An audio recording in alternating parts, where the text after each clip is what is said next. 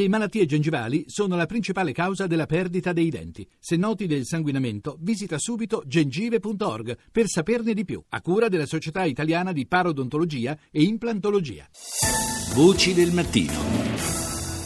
Di nuovo buongiorno da Paolo Salerno, sono le 6.42 minuti e 13 secondi. Il recente caso del comico tedesco Jan Böhmermann, finito sotto processo per una poesia sul presidente turco Erdogan, che lo stesso leader dell'AKP ha considerato lesiva del proprio onore, ha riportato ancora una volta in primo piano il tema della libertà di espressione e della libertà di satira.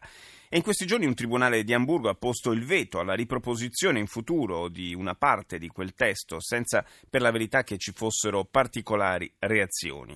Di questa vicenda ho parlato con lo scrittore umorista Michele Serra, raggiunto a Palermo, dove sta mettendo in scena Ognuno potrebbe, tratto dal suo ultimo libro le autorità tedesche hanno dimostrato una certa benevolenza nei confronti di, di Erdogan, eh, perché business is business, lo sappiamo, no? e, e, quindi è successo che comunque, devo dire, gli opinionisti, i commentatori, insomma, hanno fatto sentire la loro voce contraria, ma quel che è fatto è fatto. Diciamo che c'è un'abitudine ormai a, a considerare la libertà in termini abbastanza, la libertà di espressione in termini abbastanza relativi, beh io penso al Dalai Lama, penso ai rapporti con la Cina, insomma qualche voce si alza ogni volta, forse più per onor di firma che, che, che, nella speranza di incidere davvero. Mi sembra che anche da parte della cosiddetta società civile ci sia un atteggiamento eh, abbastanza schizofrenico. La società civile più che altro è, è spezzettata come tutto, insomma viviamo in un momento storico in cui è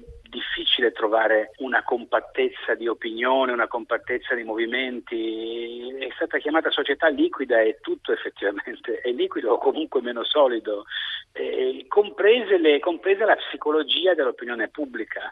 C'è un eh, legame ideale tra questa crisi di valori e la crisi che accompagna anche eh, un valore come quello dell'Europa? Beh, certo che c'è, insomma, si dice, si dice comunemente che l'Europa è un insieme di, di, di regole economico-finanziarie e, e, non è un insieme di valori. Probabilmente se l'Europa diciamo, istituzionale, l'Europa dei governi, eh, fosse nei confronti di, di, questioni ideali, di questioni culturali, di questioni di principio altrettanto scrupolosa, altrettanto burocratizzata di quanto è l'Europa eh, dei mercati, l'Europa, l'Europa, delle regole economiche, beh, eh, sarebbe un gigantesco passo in avanti e sicuramente si parlerebbe molto meno di, di crisi dell'Europa. È una crisi un pochino auto, autogenerata da, da un'autorevolezza che diventa maniacale quando si parla di quattrini, per dirla insomma, in modo un po' brutale, e diventa molto lasca quando si parla di valori e di principi. Nella nostra società abbiamo sviluppato una certa assuefazione alla satira che sempre più spesso mh, stenta a stupire, a lasciare il segno. Al disegnatore satirico Stefano Disegni ho fatto notare che, a voler cercare un risvolto positivo nella vicenda del comico tedesco, quantomeno si può dire che la satira riesce ancora a far arrabbiare qualcuno. Eh sì, questo proprio a volersi mettere una medaglia consolatoria sul petto vuol dire che qualcosa arriva, perché quando ci sono le reazioni eh, vuol dire che quello che stai facendo ha un senso maggiore che non il semplice momento di umorismo e di hilarità, per così dire. Però detto questo mi sembra veramente una follia questa, questa cosa, perché guarda, io posso arrivare persino a comprendere eh, la, la, difficoltà di fare satira quando sai che poi ti vengono a sparare o a cercarti sotto casa.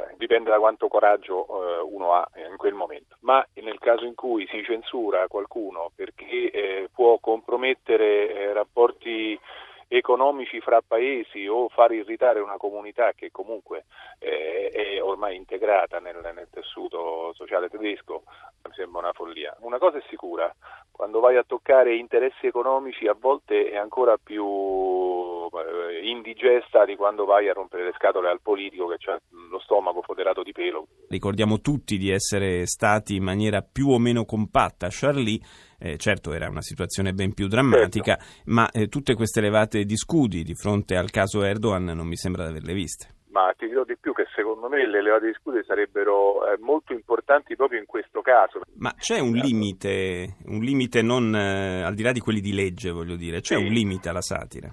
Ma guarda, il limite è come dire, è in funzione degli autori, perché poi si dice la satira, la satira, la satira è fatta da individui, da autori, da gente che pensa, che scrive, il limite se lo pone ognuno per sé. Io l'unico limite che ho è, la, è l'infermità fisica, nel senso che io penso che la satira eh, sia eh, qualcosa che va a colpire malafede, che va a colpire strapotere, che va a colpire eh, disonestà varie, ma eh, sono tutte cose che dipendono dalla volontà umana. Se uno sta male non puoi pigliarlo in giro, un'infermità sulla malattia lì io mi fermo. All'epoca de- dell'attentato a Charlie Hebdo eh, qualcuno disse sì, insomma loro eh, spesso superano un po' il limite del buon gusto, però se decidiamo che il diritto di espressione di satira è un diritto diritto sacrosanto, forse a quel punto comunque porre dei limiti per legge diventa complicato. Eh, sì, sono d'accordissimo, nel senso che che cos'è il buon gusto? Dove comincia? Dove finisce? Chi stabilisce cosa è, è accettabile e cosa no? È molto scivolosa. E, ti, ti, riporto alla dimensione dell'autore. Io per esempio faccio eh, satira anche abbastanza efferata sui comportamenti degli uomini di chiesa. Non mi piace, non mi viene, non trovo neanche interessante satireggiare i simboli religiosi, cioè la fede che poi dire ognuno si fa sua, il suo percorso spirituale.